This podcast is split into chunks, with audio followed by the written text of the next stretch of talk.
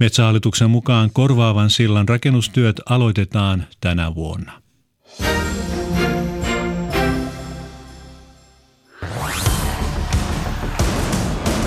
Juha Valvion koppipuhe. Maailma paranee puhumalla. Yle Puhe. Oikein paljon tervetuloa koppipuheiden pariin.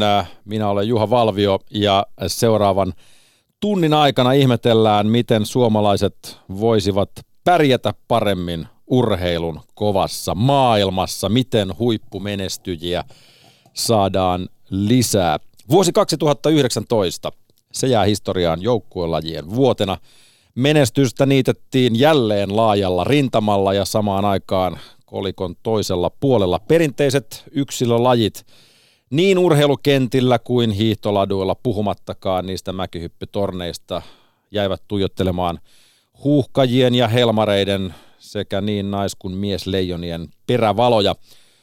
Suomen menestys MM-jääkiekossa löi muun muassa laudalta erään entisen kestosuosikin vuoden 2019 katsotuin ohjelma. Tämä on melko tuoretta tietoa. Oli jääkiekon MM-kisojen loppuottelu Kanada-Suomi, jota katsoi markkinatutkija Finpanelin mukaan kaiken kaikkiaan 2 miljoonaa 710 000 katsojaa, kun tämä toiseksi katsotuin ohjelma oli perinteinen itsenäisyyspäivän juhlavastaanotto, joka sekin sai mukavat 2,4 miljoonaa ja hilut päälle. Joka tapauksessa, ajatelkaa, rakkaat kuulijat, katsotuin TV-tapahtuma Suomessa oli urheilua. Se kertoo kyllä omaa kieltään.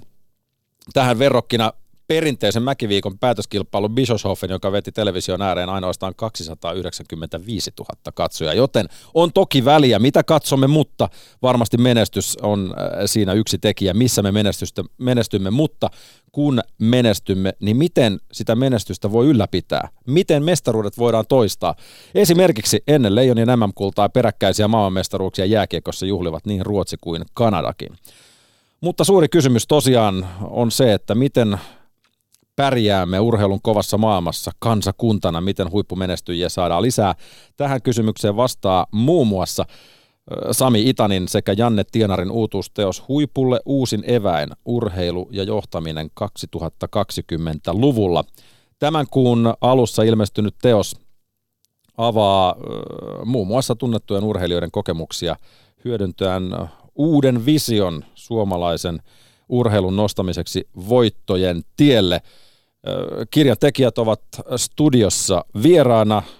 Aloitetaan Janne Tienarista lyhyen esittelyn kautta, kun kauppatieteiden tohtori olet ja toimit johtamisen professorina Hankkenilla, niin tärkeämpää on toki se, että olet innokas penkkiurheilija, eikö näin? Joo, näin nykyisin nimenomaisesti. Tervetuloa Kiitos. mukaan. Ja Sami Itani, niin ikään kauppatieteiden tohtori, mutta myöskin 2018 valittiin 31-vuotiaana Sullin historian nuorimmaksi puheenjohtajaksi ja toki urheilutaustasi kymmenottelussa tiedetään arvokisoja myöten. Tässä studiossa olet ollut aiemminkin muun muassa Lindgren ja Sihvonen ohjelman vieraana. Tervetuloa jälleen Yle puheelle. Kiitos paljon kutsusta. Hyvät herrat, kertokaa nyt ensin se, mikä varmasti kiinnostaa. Miksi tämmöinen kirja piti tehdä? Eikö meillä ole eväitä päästä enää huipulla? No eväitähän nimenomaisesti on, siitä tässä kirjassa on kysymys. Ja, ja koko ajatus lähti liikkeelle siitä, että me katsotaan Samitanin kanssa tätä huippurheilu, urheilu ja liikunnan maailmaa aika eri kulmista. Sami on mitä suurimmassa määrin sisäpiiriläinen ja, ja mä oon enemmän siellä, niin kuin sanoit jo, yleisön puolella. Ja nämä ajatukset, mitä me ollaan tässä palloteltu, niin on syntynyt meidän yhteistyöstä. Että meillä on yksi sellainen asia, joka meitä yhdistää ja se on palava rakkaus urheiluun. Kyllä, eli aika paljon intohimoa on tekijöilläkin ja mä tykkään sitä dynamiikasta, mikä meidän välillä on. Usein urheilukirjallisuudessa niin puhutaan syvällä kokemuksen rintaäänellä ja kerrotaan, miten asiat on, mutta me haluttiin tällainen dialogi ikään kuin urheilua rakastavan yleisön ja urheilun sisäpiiriläisen välillä ja ennen kaikkea ottaa siihen mukaan niin kuin hyvin ikään kuin holistinen tarkastelu, kokonaisvaltaisesti tarkastella ilman mustavalkoisia rajanvetoja tätä huippuurheilua ja liikuntaa Suomessa ilmiönä. Ja mielestäni onnistuttiin siinä oikein hyvin. Ja totta kai tuossa kirjassa on todella suuri panos myös meidän haastateltavilla, että, että, että urheilujohtajat, huippuurheilijat, urheiluvaikuttajat yhteiskunnan eri, eri osa-alueilta ihan pyyteettömästi lähti talkoisiin mukaan kaikki raka, rakkaudesta urheiluun.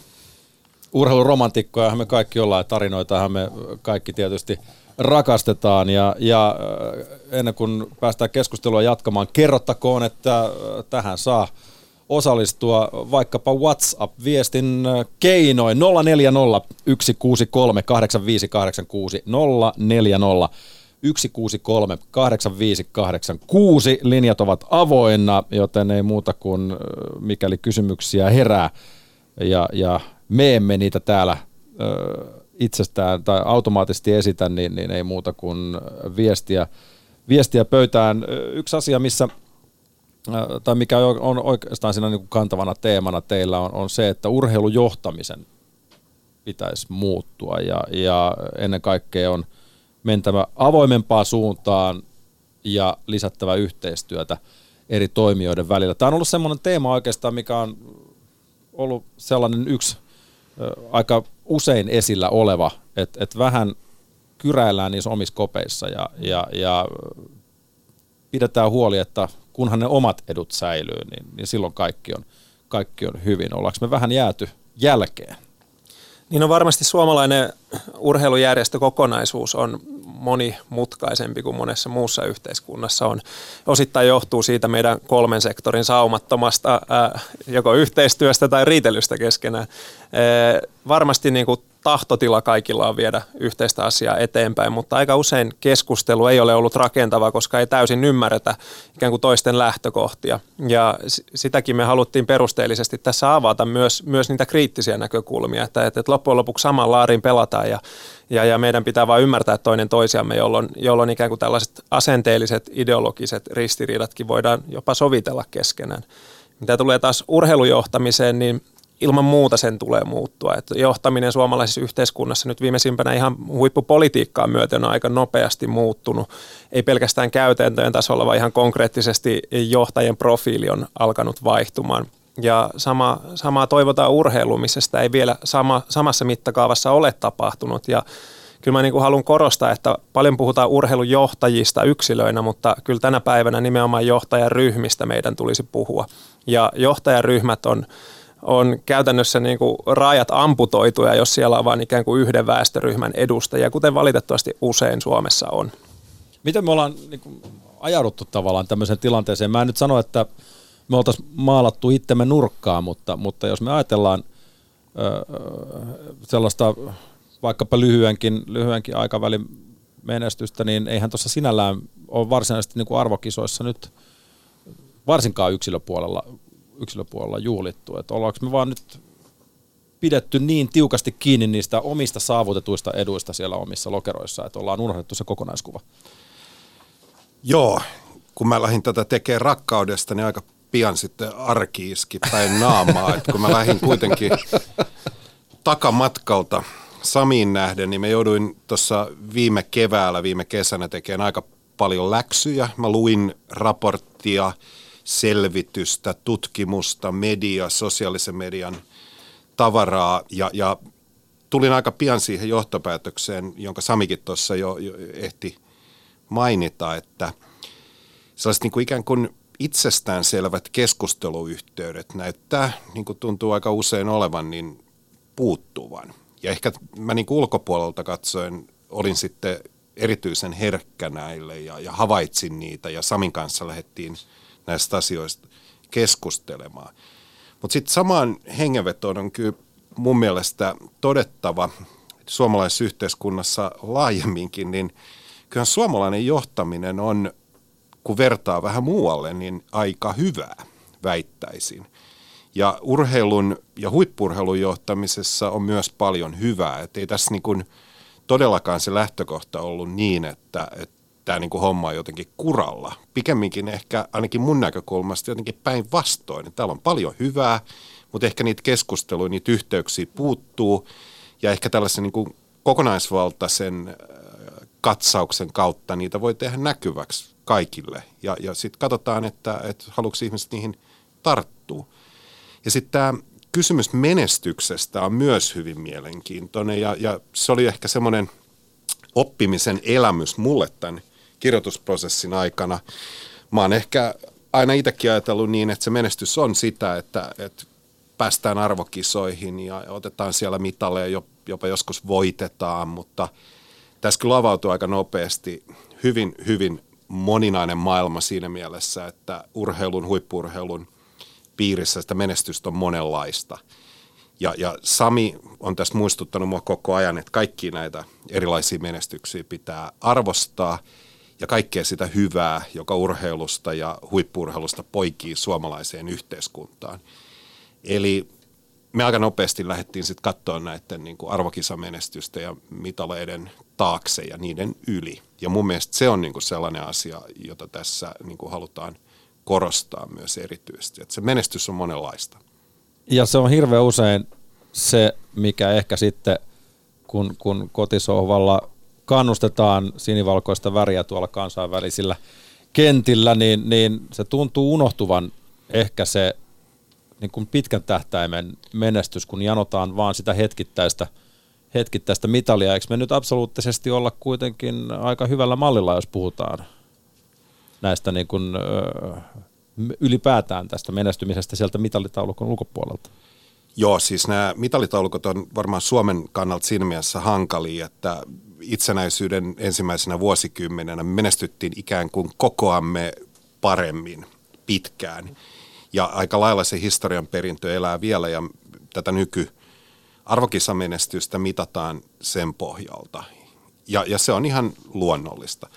Mutta sitten tietysti, mikä mun mielestä on urheilussa ehkä vieläkin kiehtovampaa kuin se menestys, on ne epäonnistumiset ja niistä oppiminen. Ja, ja mä oon sitä ikäpolvea, joka aikoinaan tottu odottaa Suomen lätkämaajoukkueelle pronssia, jota ei sitten koskaan oikein tullut. Ja vieläkin ne elää mun, mun niin kuin päässä ne, ne epäonnistumiset. Ja, ja nekin oli itse asiassa, kun niin ajattelee, niin hienoja hetkiä, koska sitten kun se mitali loppujen lopuksi tuli, niin se oli jotain aika euforista. Joo, siis ilman muuta tässäkin kirjassa ja ylipäätänsä näkisin, että on ehdottoman tärkeää, kun puhutaan huippuurheilumenestyksestä, niin unohtaa nyt se kvartaaliajattelu tai jopa olympiadiajattelu ja lähteä rakentamaan hyvässä yhteistyössä, pi, yhteistyössä pitkäjänteistä pohjaa kohti tulevaisuutta. Et huippuurheilussa ihan perhana vähän pikavoittoja loppujen lopuksi. Kyllä me niitäkin tarjotaan tuossa nälkäisille lukijoille, mutta, mutta tota, pitkäjänteisesti pitää tehdä työtä. Ja tähän hyvin vaatii suurta asennemuutosta suomalaisessa urheiluyhteisössä ja miksei globaalissakin. Ja mä koen, että se asennemuutos täytyy lähteä siitä, että ymmärretään huippuurheilu laajemmin osana yhteiskuntaa, jossa myös urheilujärjestöjen ja urheilujohtajien täytyy aivan eri tavalla kantaa vastuu muusta urheilun ulkopuolisesta yhteiskunnasta. Että se on tämmöinen mielestäni hyvin naivi vanha-aikainen urheiluromanttinen ajatus, että urheilulla on tai tulisi olla jonkinlaista autonomiaa muussa yhteiskunnassa. Ja esimerkiksi tässäkin kirjassa me käsitellään kuitenkin koko maailman muuttavia megatrendejä urheilun kontekstissa, joista tosi harvoin puhutaan vaikkapa kattojärjestöjen, lajiliittojen, seurojen tasolla. Esimerkiksi Z-sukupolvi, mitä se tarkoittaa, kun nämä nuoret tulee maailmaa, maailmaa ja urheilujärjestötoimintaan mukaan urheiluun, ekologisuus, vastuullisuuskysymykset urheilussa, finanssivetoisuus, mitä se tarkoittaa urheilussa, monikulttuuristuminen, teknologinen murros, medialisoituminen, etc. Tällaisia ilmiöitä, jos urheilujärjestöt ja urheilujohtajat eivät osaa ottaa käsittelyyn, niin silloin se pitkäjänteinen menestys tulee taatusti loppumaan. Juha Valvion koppipuheet. Studiossa vieraana herrasmiehet, jotka ovat äh, laatineet teoksen huipulle uusin eväin urheilu ja johtaminen 2020-luvulla. Sami Itani, Janne Tienari. Äh, Tuossa vähän raapastiin pintaa tässä ensimmäisen vartin aikana ja, ja, ja kun äh, kirja julkaistiin, niin, niin taisit Sami julkistamistilaisuudessa todeta, että, että julkisessa keskustelussa – huippuurheilua tarkastellaan hirveän usein välinearvon kautta, e, e, eli, eli nimenomaan se, että mitä, se, mitä hyvää se tuo, mm. tuo, tuo yhteiskuntaan, kun, kun ei kuitenkaan ajatella, tai hirveän usein se jää sen itseisarvon ulkopuolelle, kuten vaikka tiede, taide ja, ja, ja kulttuuri ja näin. Miks, miksi me ajatellaan urheilusta nimenomaan päinvastoin? miksi se ei ole meille itseisarvo? Aivan. Kyllä se varmasti osalle, osalle ihmisiä onkin itsestäänselvyys, itseisarvo toisin sanoen, mutta ää, aika usein urheiluyhteisö itse pyrkii ikään kuin legitimoimaan oman olemassaolonsa ja vaikkapa sen, miksi me tarvitsemme tai ansaitsemme julkista tai yksityistä rahaa sillä, että me tuodaan niin paljon välillistä hyvää. Ja kyllähän urheiluyhteisön itsensä pitäisi ikään kuin uskoa siihen omaan tuotteeseen, siihen ilmiöön, mitä me edustamme. Että se on hyvää yhteiskunnassa ilman, että sen täytyy tuoda välillistä hyvää vaikkapa talouteen tai kansanterveyteen. Et huippuurheilu on loppujen lopuksi, se on todella innostavaa, merkittävää viihdettä, ää, osa mielekästä elämää todella isolle osalle suomalaisista. Itse asiassa tänä, tänä päivänä 80 prosenttia viimeisimmän kihun tutkimuksen mukaan, niin suomalaiset kokee huippuurheilumenestyksen ää, tärkeänä tai hyvin tärkeänä itselleen. Et, et, ei me voida niin kuin nykyyhteiskunnassa löytää kovinkaan paljon sellaisia osa-alueita elämästä, jotka yhdistää niin heterogeenistä ihmisryhmää. Päinvastoin tänä päivänä meidän yhteiskunta polarisoituu monessa eri mielessä tiedon, mahdollisuuksien, varallisuuden suhteen. Ja ikään kuin tällainen kuplautuminen pystytään taklaamaan ainoastaan yhteisillä ilmiöillä ja huippuurheilu on selkeästi se vahvin sellainen. Mietin, kun jos huippu, urheilu ja huippuurheilu ylipäänsä, kaikki ne tarinoineen ja, ja esimerkiksi nyt vaikkapa nyt huuhkajien pääsy EM-lopputurnaukseen yhdistää valtavasti, valtavasti kansaa yli sosioekonomisten statusten, mutta, mutta onko se nimenomaan se urheilu, joka meitä yhdistää, vai onko se menestys, joka meitä yhdistää? Onko sitä Oletteko miettinyt tätä?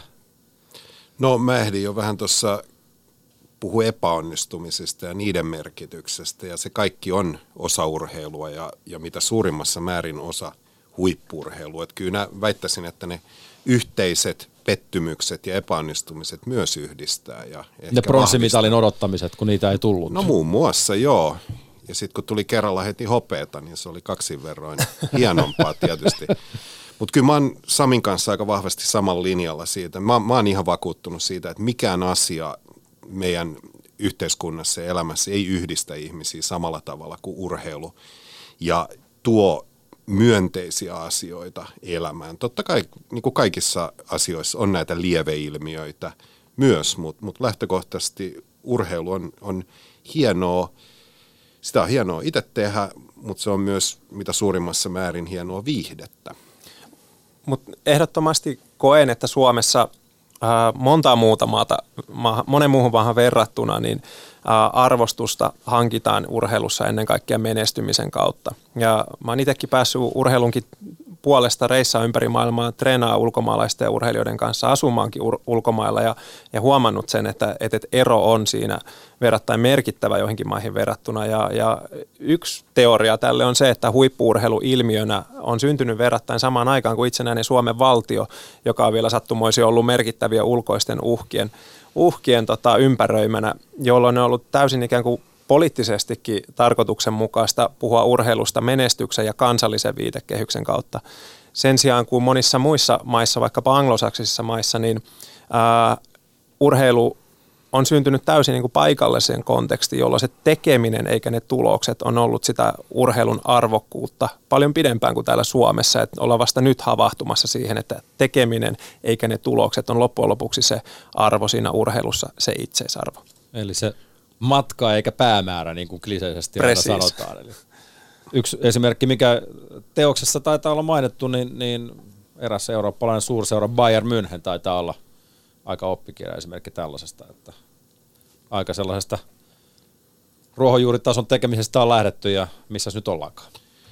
Joo, jal- jalkapallo on yksi mun suurista intohimoista, siis penkkiurheilijana ja seuraan, seuraan Englannin liigoja ja, ja myös Bundesliigaa ja, ja Bayern München todella on mielenkiintoinen ilmiö monessakin mielessä, että se nousu 60-luvulta 70-luvulle suoraan eurooppalaiselle huipulle oli aika nopea ja siinä tehtiin monia asioita oikein ja, ja tota, koko se niin kuin, kulttuuri, mikä siellä on rakentunut, on, on monessa mielessä hyvinkin kiehtovaa. Se on intohimosta, mutta sitten kun katsoo Saksassa ympärilleen, niin mitä seuraa intohimoisesti inhotaan muiden toimesta, niin se on nimenomaan Bayern München. Sitten tämmöinen niin itsetietoinen menestys kyllä niin kuin rakentaa se vastavoiman, joka taas sitten ruokkii sitä oman yhteisön yhteenkuuluvuuden tunnetta ja, ja siinä on monta kiinnostavaa ulottuvuutta tässä tarinassa.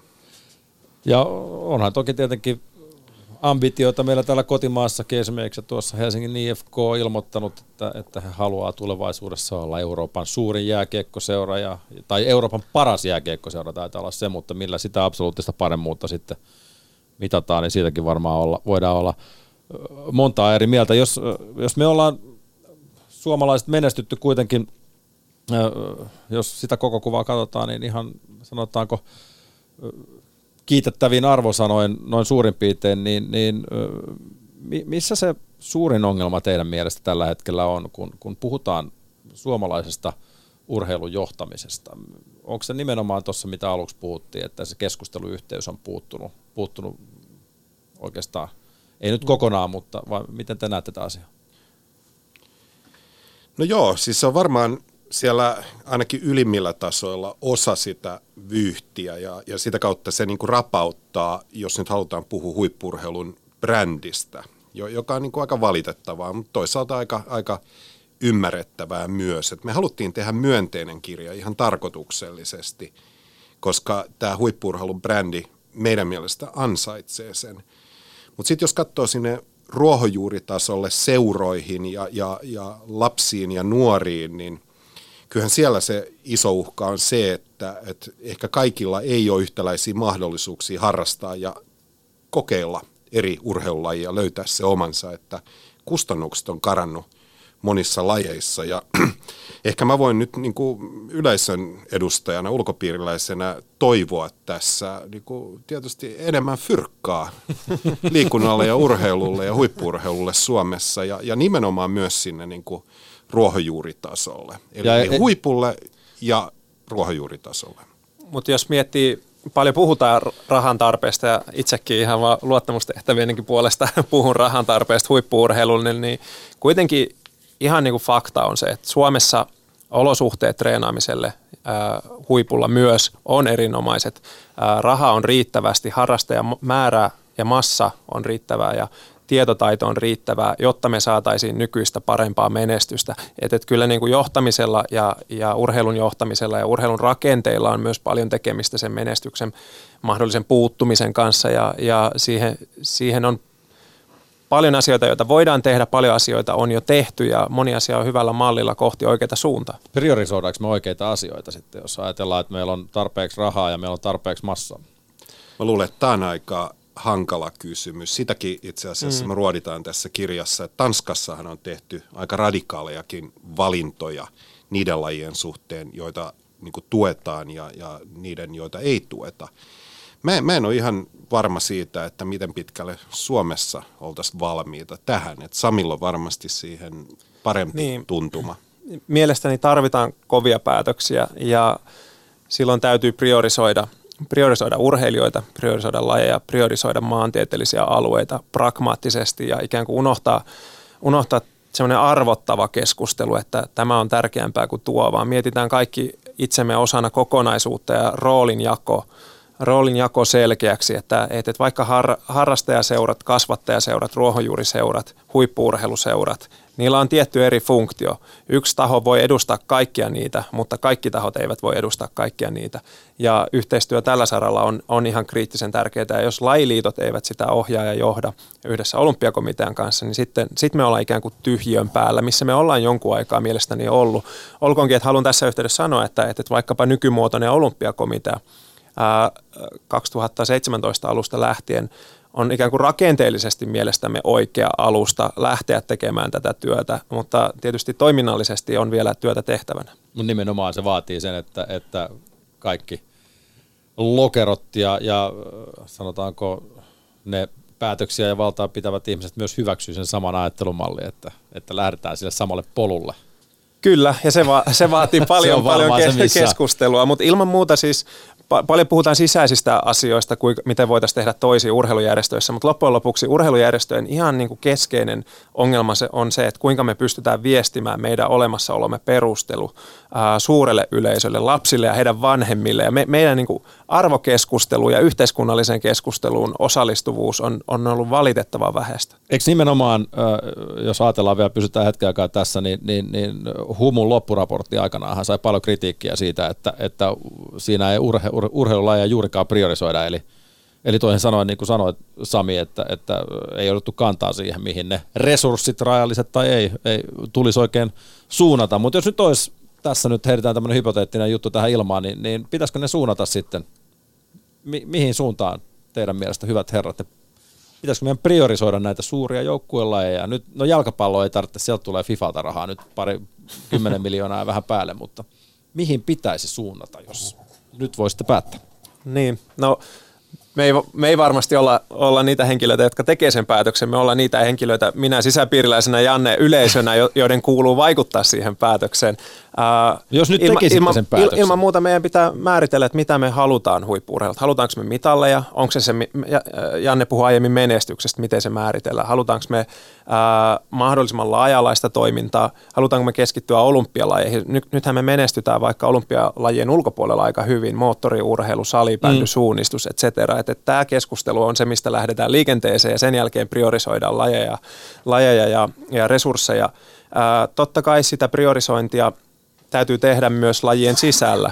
Ja esimerkiksi yleisurheilussa mä en henkilökohtaisesti usko siihen, että yleisurheilun lajiperheen sisällä täytyy priorisoida jotain moukariheittoa yli pikajuoksun. Ei, meidän täytyy priorisoida yksittäisiä urheilijoita nykyistä enemmän, mutta yhtä lailla resursseja täytyy johdonmukaisesti kohdentaa. Ja tätä, tämä, tämä on ollut Urheiluliiton strategiassa aiemmin, siinä ei olla onnistuttu riittävän hyvin, mutta nyt ollaan alettu aika johdonmukaisesti ja aggressiivisesti tätä keskittämistä tekemään.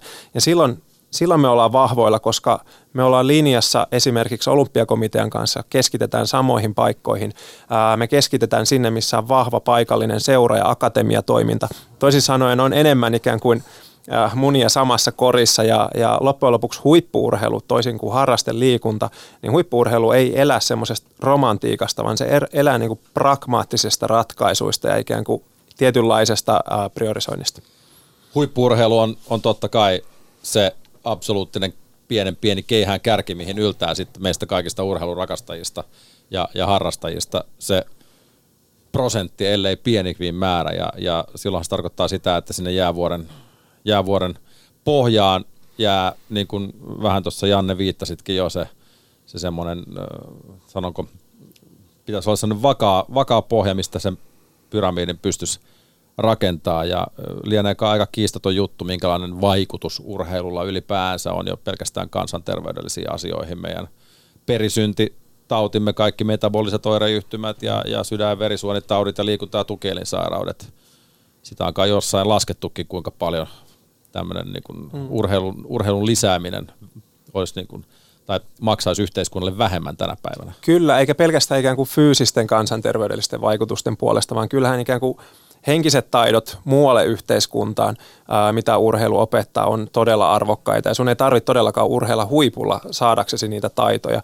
Ää, ilman muuta myös sosiaaliset taidot. Et loppujen lopuksi urheiluharrastuksena on niinku todella arvokasta ja rikastuttava kansalaistoimintaa. Siinä saat osa yhteisöä, jossa sä pääset osaksi dynamiikkaa ja vaikuttaa muihin ihmisiin. Siis aivan kriittinen taito myöhemminkin elämässä. Et, et, Toki se fyysinen puoli on merkittävä, mutta kyllä mä näkisin urheilun opit ja yhteiskunnan arvon niin paljon kokonaisvaltaisempana.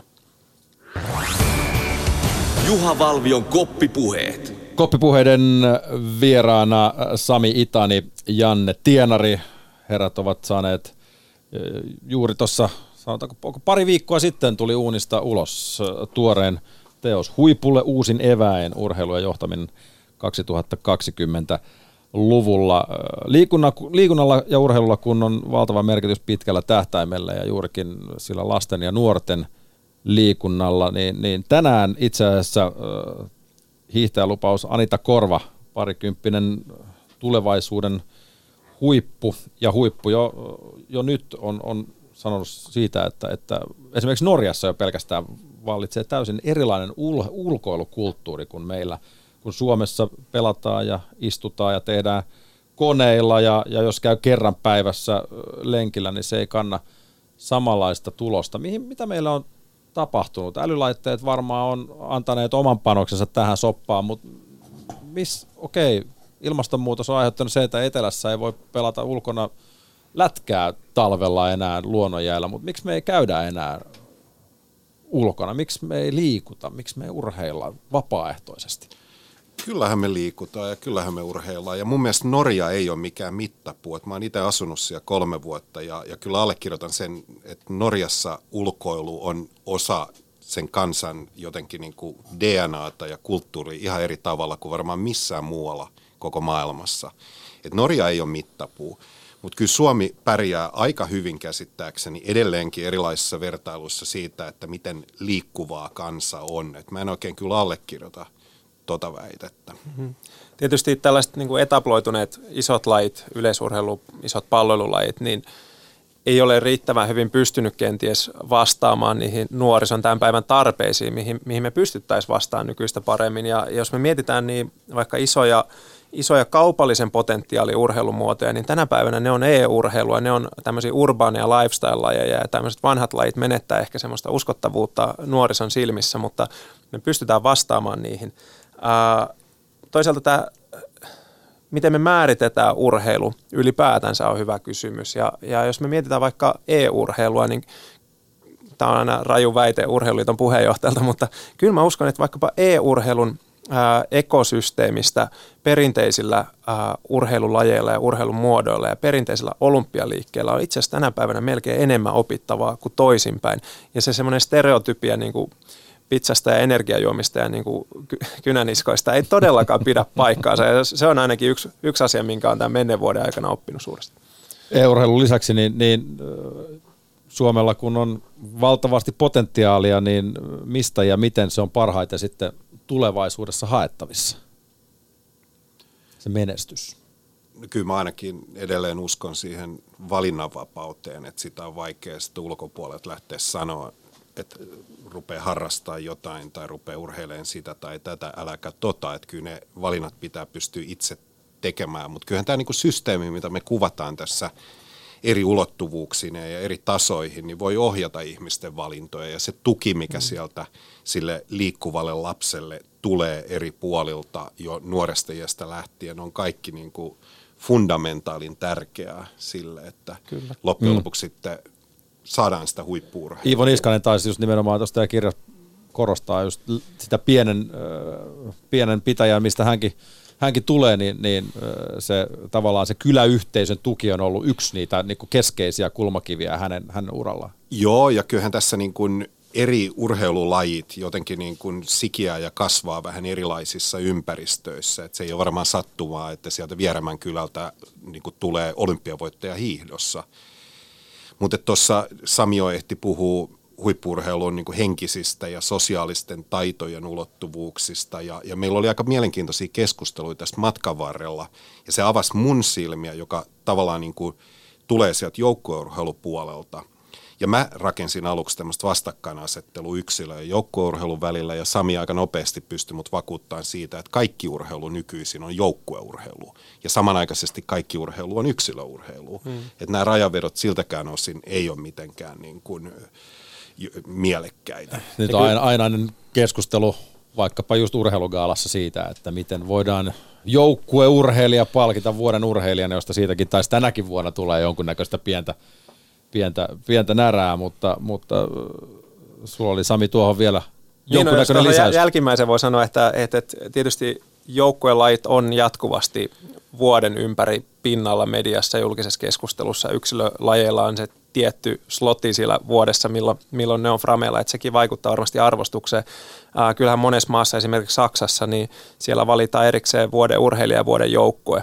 Ja tänäkin vuonna isot palloilumaat, käsittääkseni Iso-Britannia, Hollanti, Saksa on kuitenkin valinnut yksilöurheilijat vuoden urheilijoiksi, että siellä ei ehkä samalla lailla nähdä tämmöistä vastakkainasettelua yksilöurheilun ja joukkueurheilun välillä kuin, kuin joskus mm. Suomessa tapahtuu.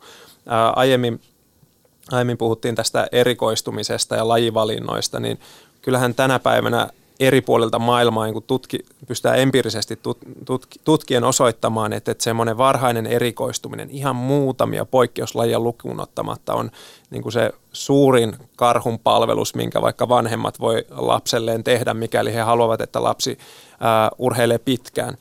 Ja mikäli he haluavat, että lapsesta tulee myöhemmin huippuurheilija, mikä on tietysti se lapsen oma päätös, mutta jos joskus vanhemmilla on tällainen tahto, niin ei todellakaan pitäisi yksi yksipuolisesti urheilla nuorena. Ja tämä on iso osa, iso osa ongelmaa Suomessa, koska sekä seuratasolla että, että sit järjestelmä lajiliittotasolla, niin me ei rakenteellisesti mahdollisteta riittävästi yhteistyötä eri lajien välillä. Ja meillä alkaa olla hyviä esimerkkejä vaikka seuratasolla siitä, miten, miten muksu pääsee samalla lisenssillä – eri palloilulajeja ja yleisurheilulajeja kokeilemaan eri valmennusta samassa urheilukoulussa. Ja lajiliittotasolla me ei olla vielä niin pitkällä, että pystyisi vaikka samoilla vakuutuksilla, samoilla lisensseillä lapset urheilen eri lajia. Olkoonkin, että me kaikki tiedetään jo kutakuinkin tänä päivänä, että tämä on ainoa tie saada, saada niin urheilu kansalaistoimintana kukoistaa, mikä on itsesarvollisesti tärkeää, ja sitten myöhemmin enemmän myös niitä huippuurheilijoita, mikä on sitten seuraus tästä. Tuossa tota niin, Janne mainitsi myös näistä kohonneista urheilun kustannuksista ja, ja oliko niin, että Islanti muun muassa tukee, tukee valtiollisella tasolla niin, niin harrastuksia ja, ja mahdollistaa siten lasten ja nuorten osallistumisen mahdollisimman moneen, moneen lajiin. Kyllä, esimerkiksi puhutaan Islannin mallista, taitaa tulla kuntien, kuntien rahoituksesta iso osa, että mahdollistetaan varsinkin sit vähävaraisille perheille ikään kuin ilmainen tai hyvin hyvin edullinen harrastus. Mutta äh, olisiko sitten, jos ajatellaan, että tai kun siis urheilulajit on nimenomaan urheilujärjestelmän keskeisiä eri palasia, niin, niin, niin onko se meidän suomalainen urheilujärjestelmä sitten joku, mitä tai yksi semmoinen, mitä tulisi just nimenomaan kehittää pois siitä, missä on ehkä historiassa oltu? Joo, no varmasti on ja ö, tätä kehittämistä tehdään koko ajan ja, ja kuten, kuten sanottu, niin paljon hyviäkin asioita ja oikeita asioita on tapahtunut, mutta vielä niiden tuloksia odotellaan ja mun mielestä se, että että ikään kuin ruohonjuuritason liikunta, kansan liikuttaminen ja huippuurheilu on nykyisin nykymuotoisen olympiakomitean alla on iso mahdollisuus meille. Ja näitä tuloksia, tuloksia varmasti saadaan myöhemmin, jos ja kun sitä johdetaan, johdetaan johdonmukaisesti ja tehdään niitä kipeitä päätöksiä ja osallistetaan eri sidosryhmät tähän keskusteluun, mikä ei aina ole, ole niin helppoa, kun piiritkin mm. ovat pienet. Niin sanoitkin siitä, että nimenomaan pitäisi saada – päätöksentekoon merkittävästi enemmän heterogeenisempää, heterogeenisempää kuin mitä se tä, tällä hetkellä on. Et, miten me niin saataisiin ne vanhat järjestöjäärät sieltä ikään kuin vähän väistymään ja saataisiin niitä nuoria, nuoria sinne enemmän, saataisiin naisia enemmän tekemään päätöksiä mm. ja, ja sitä kautta semmoista yhteistä hilta. Siis Musta on tosi valitettavaa, miten ikään kuin tunkkanen maine urheilujohtamisella Suomessa on. Mä ymmärrän täysin, mistä se tulee, mutta se on todella valitettavaa, että me ei välttämättä pystytä houkuttelemaan kaikista parhaita osaajia tänne, tänne urheilujohtamisen maailmaan tällä hetkellä. Ja osittain se johtuu siitä, että on hyvin selke- epäselkeät roolijaot toimijoiden välillä, vaikkapa hallitusta ja toimivan johdon välillä, mitkä taas tuolla korporaatiopuolella on ihan itsestäänselvyyksiä tänä päivänä. Ää, mä en niinkään tämmöisen tasa-arvon ihanteen vuoksi halua monimuotoisia päätöksentekijäryhmiä, vaan ihan yksinkertaisesti siksi, että me pystytään ottamaan monipuolisemmin erilaiset suuret yhteiskunnalliset ilmiöt huomioon, kun meillä on erilaisista taustoista tulevia ihmisiä.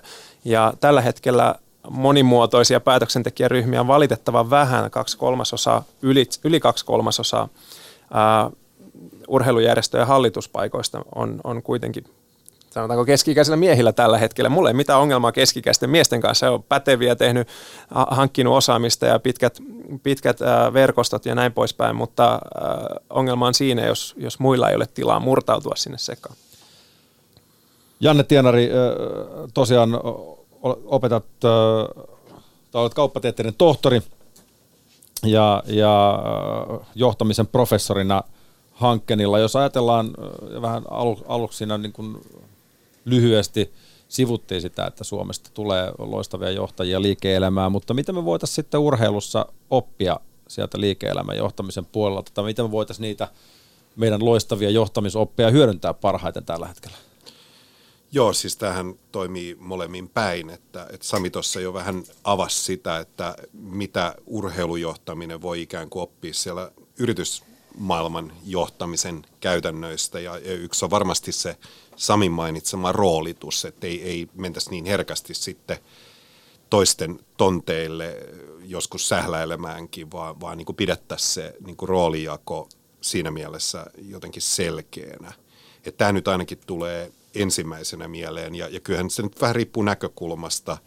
Ehkä se ei ole enää niin yksioikosta kuin se voi joskus olla. Että kyllähän tämmöinen niin taloushallinnon osaaminen myös on, on käsittääkseni korostunut paljon enemmän Kyllä. yritysmaailmassa kuin, kuin sitten urheilumaailmassa. Että sitäkin osaamista ja sitä kautta johtamisen ikään kuin ammattimaistumista on onneksi aika paljon näkyvillä jo Suomessa. Että nämä asiat ainakin ja varmasti on, on monia muita sellaisia ulottuvuuksia, joita tässä nyt ei keritä avaa, mutta mm. varmasti kirjasta löytyy. Sami Jauhojärvi muuten tässä hiljattain avasi hieman sanaista arkkua ja, ja tämä itse asiassa suora sitaatti Yle Urheilun uutisesta. Jos miettii suomalaista valmennusjärjestelmää ja valmentajien koulutusta, minusta se on ollut 2000-luvulla vajavaista ja tulokset ovat selvä osoitus, että esimerkiksi suomalaisessa juniorityössä ole ihan kaikkia asioita mm. oikein tehty. Allekirjoitatteko tämä? Kyllä, allekirjoitan. Varmaan joissakin lajeissa tilanne on parempi kuin toisissa, mutta yhtä lailla niin voin sanoa, että esimerkiksi yleisurheilun puolesta niin semmoinen perusruohonjuuritason valmennuskoulutus on, on ihan ok-tasolla. Mutta sitten jos mietitään huippuurheilun tarpeista ja mietitään vaikka meidän huippuvalmentajia, joita kuitenkin on, niin mitä järjestelmä pystyy ikään kuin tarjoamaan heille tällä hetkellä? No eipä juuri, juuri paljon. Ja sitten kun Suomessa syystä X ja Y on kynnys ikään kuin kansainväliselle yhteistyölle, vaikkapa Keski-Eurooppaa paljon paljon korkeampi, niin sitten me ollaan ison ongelman äärellä. Ja kyllä mä näkisin, että jos vaikka mietitään hiihdon tai yleisurheilun voimistelun, miksei palvelulajeja yhtä lailla valmennuksen substanssiosaamista, niin kyllä sitä pystyy myös keskenään jakamaan, että ei kaikki, kaiken tiedon tarvitse tulla lajiyhteisön sisältä. Ehkä, ehkä tämä äsken mainitsemassa esimerkki kertoo taas yhdestä sellaisesta ulottuvuudesta, joka on ehkä tunkeutumassa urheilunkin johtamisen maailmaan enemmän, ja se on mitä Sami on kutsunut strategiseksi avoimuudeksi ja tämän niin kuin näiden viestinnällisten niin kuin kyvykkyyksien merkitys. Ja kun maailma kuitenkin on menossa koko ajan siihen suuntaan, että mikä asia ei enää pysy kovinkaan pitkään salaisena, niin ehkä se on semmoinen asia, joka sitten haastaa näitä perinteisempiä ukkokerhoja, joita Suomessa nyt onneksi on, on aika lailla vähemmän kuin, kuin jossain muualla. Et se on niin kuin varmaan yksi sellainen tekijä, joka sotkee tätä pakkaa entisestään ja, ja tuo esiin sitten niitä vaatimuksia myös urheilujohtajille viestinnän suhteen. Kyllä, ja to- toisaalta muutosta tapahtuu, ja viime vuosina on tapahtunut jo asenteellisesti merkittävää muutosta vaikka tähän ilmiöön liittyen. Esimerkiksi Urheiluliitossa, kun vuosi sitten päätettiin, että ensimmäisenä suurena suomalaisena urheiluorganisaationa tehtiin hallituksen pöytäkirjoista täysin julkisia, niin, niin kyllähän se alkuun kauhistutti jotain. Ja nyt huomataan, että se on ollut pelkästään hyvä asia, positiivista palautetta. Kun me mietittiin, että aletaan toimiva johtaja, luottamusjohto olemaan Facebook Live-lähetyksissä ja vastailee niihin, niihin yleisön kysymyksiin ihan, ihan suorana ilman, että päästään luikerteleen pois. Siinäkin oli omat riskinsä, mutta ei mikään ole realisoitunut. Päinvastoin yhteistyö on parantunut. Jos me mietitään, että saatiin sukupuolikiintiöt hallitukseen, liittovaltuuston, molempien instanssien johtoon. Jälleen kerran yleisurheilussa niin Urheiluliitto oli Suomessa pioneeri. sitäkin kauhisteltiin ensin. Me ei olisi ikinä saatu sitä edes päättävän kokouksen asia listalle muutama vuosi sitten. Nyt me saatiin sen listalle ja nuijattua läpi. Että kyllä mä koen, että nyt ollaan murroksen ikään kuin siinä aallon harjalla ja pitää alkaa tapahtumaan ja tarvitaan rohkeita päätöksiä. Tässä kirjassa Sami taisi tuossa tämän lähetyksen alkupuolella mainita, niin, niin me jotenkin halutaan asettaa suomalainen urheilu, suomalainen huippuurheilu myös laajempiin kehyksiinsä, että mitkä on ne muutosvoimat tai megatrendit maailmassa ja ja nyt niin kuin ainakin Suomen kaltaisissa länsimaissa ne trendit on sen kaltaisia, että se menee koko ajan tuohon suuntaan. Ja Kyllä. ne vaatimukset myös urheilujohtamiselle menee siihen suuntaan, mitä Sami tässä kuvaa niin kuin oman Suomen urheiluliiton esimerkin kautta.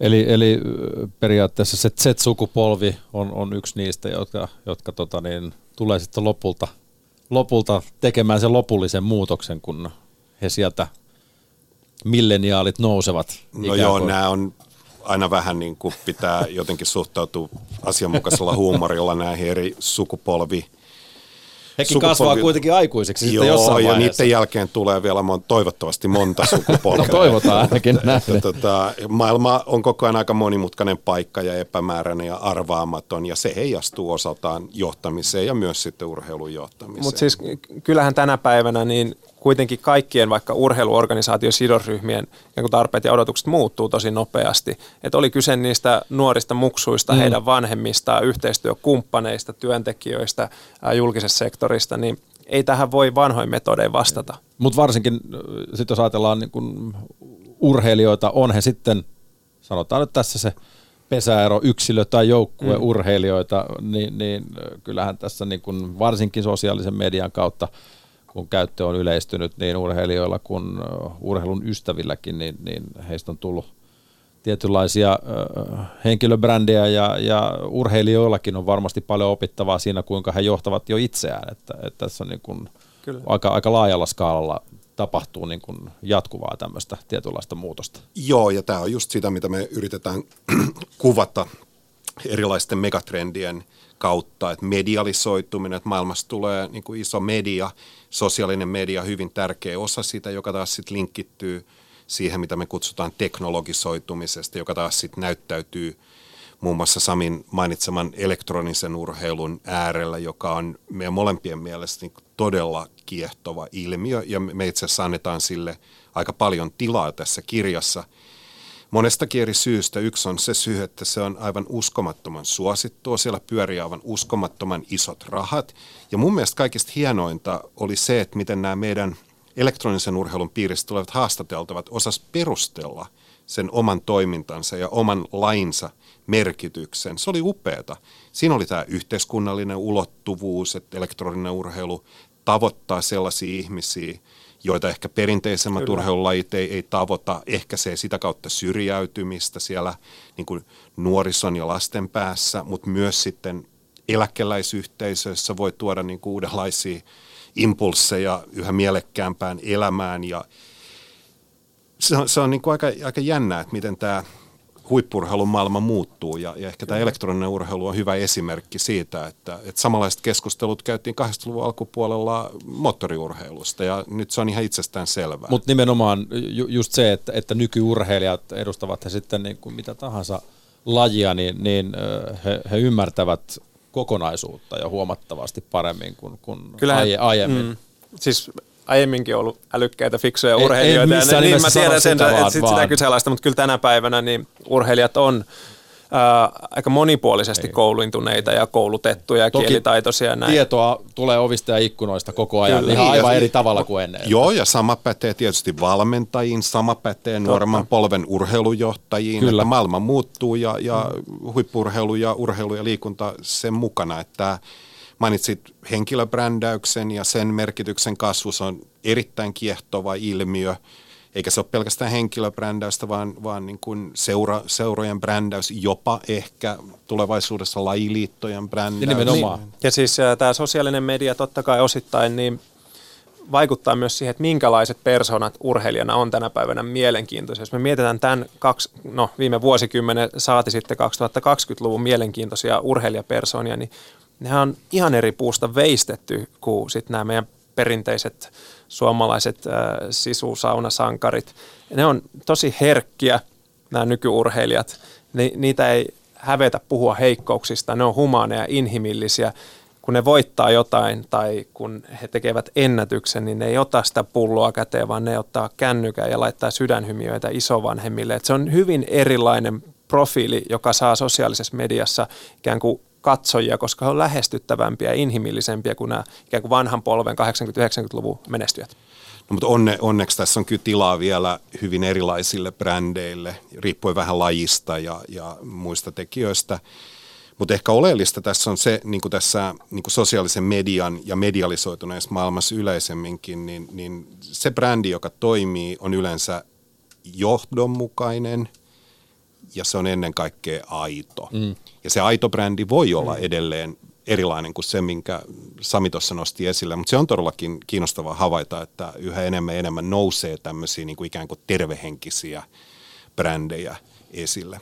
Niin mielenkiintoista on ehkä ollut myös se, että jotenkin ö, jossain, ei suoranaisesti liity ehkä varsinaisesti urheilun viitekehykseen, mutta, mutta jossain, oliko Helsingin Sanomissa ilmoitettiin, että tämän vuosikymmenen trendi on muun muassa olla kiltti. Mikä olla on, mikä mukava. Olla mukava, mikä on, mikä on hämmentävää, koska käsittääkseni ainakin jossain määrin suosituin ylioppilaslahja parikymmentä vuotta sitten taisi olla käytöksen kultainen kirja tai muuten, että, tai kultainen sääntö käytöksessä tämä vanhassa kirjassa jo mainittiin, kohtele muita niin kuin toivoisit itseäsi kohdeltavaa.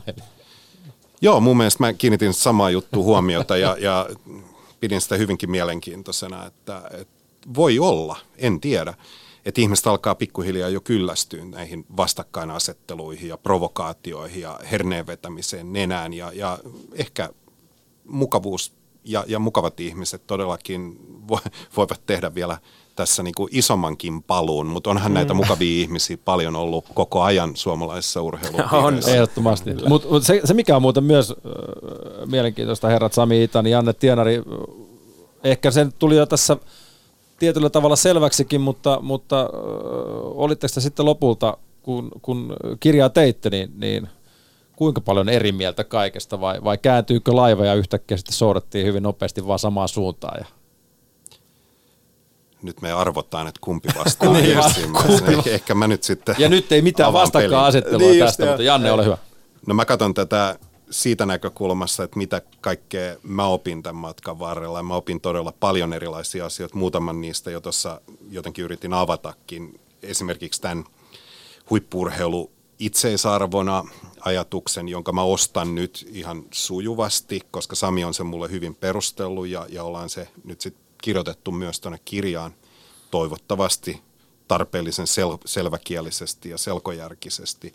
Ja se, että mä niin kuin itse joukkueurheilun maailmasta tulleena jotenkin näin tämän erottelun joukkueurheilu, yksilöurheilu aika voimakkaasti, niin Sami aika nopeasti pystyi, mutta puhun siinä ympäri myös, että, että kyllä mä luulen, että tässä on niin kuin moni sellaisia asioita, joista ollaan oltu – jotenkin niin kuin eri linjoilla. Mä oon itse aina jotenkin vierastanut keskittämistä, mä oon aina ollut hajauttamisen puolella, mutta tässä niin kuin suomalaisen huippurheilun maailmassa siinäkin jotenkin Sami onnistui, mutta niin kuin jotenkin onnistui mulle perusteleen sen, että minkä takia tietynlaista keskittämistä tarvitaan toimivassa järjestelmässä – että nämä on sellaisia asioita, joita mä oon tässä oppinut matkan varrella ja varmaan on sellaisia niin kuin yhteisiä oppimisen Kyllä. kokemuksia esimerkiksi tämän elektronisen urheilun, myös mulla varsinkin ehkä paraurheilun ja suomalaisen niin paraurheilun avaamisen kautta myös, että moni sellaisia asioita. Yksi sellainen asia, joka oli kiinnostava huomata taas ulkopuolisena urheilun maailmaan, niin, niin Sami olisi itse asiassa ollut valmis tekemään vieläkin niin kuin provokatiivisempia heittoja, mutta mä laitoin sitten Sordinoon väliin. Että, mä Pelasta niin kuin, itsesi. Eli se ei mennytkään ei, vaan taitavan siis manipuloijan piikkiin. Ei, ei, ei, kyllä. Että, että mä, mä jotenkin niin kuin lähden siitä rakkaudesta liikkeelle ja haluan päättää tämän myös rakkauteen. mutta jos nyt ollaan puhuttu mukavuudesta ja, ja rakkaudesta, niin Sami, olitko vaan taitava manipuloija vai, vai saitko sitten – ei mun mielestä tässä kävi just niin, mitä me halutaan tuonne urheilumaailmaankin lisää, eli kaksi erilaisesta lähtökohdasta tulevaa ihmistä keskustelee hyvin keskenään ja summa summarum asiat ei olekaan niin ristiriitaisia enää. Juuri näin. Ja silloin kun asioista keskustellaan ja, ja saa lisää tietoa, niin ehkä se vieraskaan ei enää pelota vieras asia niin paljon kuin, kuin ehkä, ehkä aiemmin. Mutta jos me puhuttiin just tästä niin kuin mukavuudesta ja, ja liki sydän emojeista ja suurin piirtein, niin miten tämä mukavuushomma istuu sitten urheilumaailmaa? Ehkä enemmän siellä huipulla korostuu, mutta eikö sinne urheilumaailmaan kuitenkin se kamppailu ja toisten voittaminen kuuluu aika vahvasti? Varmasti menestyksen suuri, suuri mittari on itsensä voittaminen ja, ja jos et sä rakasta itseäsi, niin sä et pysty itseäsi voittamaan. Mun mielestä ihan viime päivienkin julkinen keskustelu osoittaa sen, että kyllähän huippuurheilukulttuurin on muututtava – ja mä en usko, että se on ristiriidassa sen kanssa, että me saataisiin menestystä myös tulevaisuudessa. Tässä vaiheessa äh, kiitoksia herrat Janne Tienari Sami Itani, että pääsitte äh, avaamaan ajatuksianne huipulle uusin eväin urheilu ja johtaminen 2020-luvulla teoksesta, mikä, äh, mikä on luettavissa niin fyysisenä kopiona kuin käsittääkseni myös äänikirjana laajalti. Lyhyesti vielä tähän loppuun voitte molemmat antaa oman ajatuksenne siitä, kun, kun Janakin puhuu tuosta oppimisprosessista, niin mitä te toivoisitte, että lukija oppisi, kun, kun hän tarttuu teidän ajatuksiin? Jos lukijalla nyt ajatellaan ei pelkästään urheilupiireissä sisällä olevia ihmisiä, vaan, vaan niin kuin suomalaisia yleisemminkin, niin kyllä se on tämä niin kuin urheilusta ammennettava henkinen ja sosiaalinen puoli. Ja, ja mun mielestä se on kiehtovaa, miten urheilijat, valmentajat, urheilujohtajat koko ajan – tasapainoilee sen suuren intohimon ja hyvin päämäärätietoisen toiminnan välillä.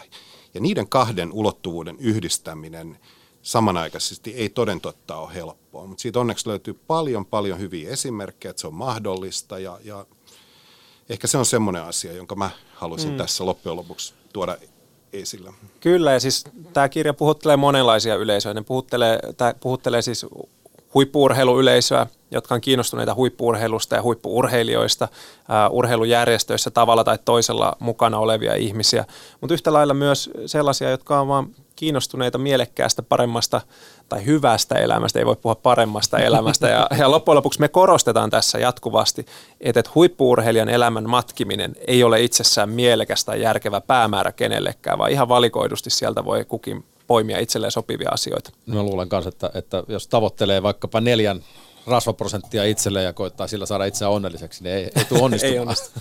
Joo, kyllä se on näistä niin kuin sekä voitoista että tappioista oppiminen, joka on ehkä sellaista, mitä me kaikki voidaan urheilu- ja huippurheilun maailmasta oppia. Jos on Manchester Unitedin kannattaja, niin lähtökohtaisesti tappioista oppiminen. Riippuu totta kai tietenkin, että tai Liverpoolin kannattajana tietenkin vähän toisenlainen näkökanta. Joo, no mä oon vähän eri seurojen kannattaja, mutta sanotaan näin, että mä oon tottunut tappioihin enemmän kuin menestykseen. mutta ehkä se tota, niin, äh, ei kuitenkaan loppupeleissä maailmaa kaada, sillä, sillä onko urheilu sitten kuitenkaan niin vakavaa kuin, kuin näin tarkemmin ajattelee? No se on ainakin hienoa. Se on ei, kaunista ja tärkeää, mutta ei se vakavaa ole. Ei ole niin, ei ole niin kovin ryppyotsaista. Vaikka ehkä jos katsoo jotain tiettyjä sosiaalisen median alustoja, niin tuntuu, että joillekin se on vähän enemmän kuin toisille. Että en tiedä, ehkä, ehkä ei omaa näkökulmaa kannata perustaa vaikkapa pelkästään Twitteriin. No joo, mutta siis kyllähän mekin lähdettiin siitä rakkaudesta liikkeelle. että se on kuitenkin se, joka on kiehtovaa urheilumaailmassa. Että se herättää tunteita, se herättää intohimoa ja mun mielestä se on hienoa. Mahtavaa. Janne Tienari, Sami Itani, oikein paljon kiitoksia, että pääsitte koppipuheiden vieraaksi. Ja ottakaa homma haltuun. Huipulle uusin evään urheilua johtaminen 2020-luvulla. Siellä on kirjojen kansia, kansissa paljon ajatuksia ja toivottavasti niistä voi jotain oppia. Kiitoksia, että pääsitte. Kiitos paljon. Kiitos. Juha Valvion koppipuheet. Maailma paranee puhumalla. Yle Puhe.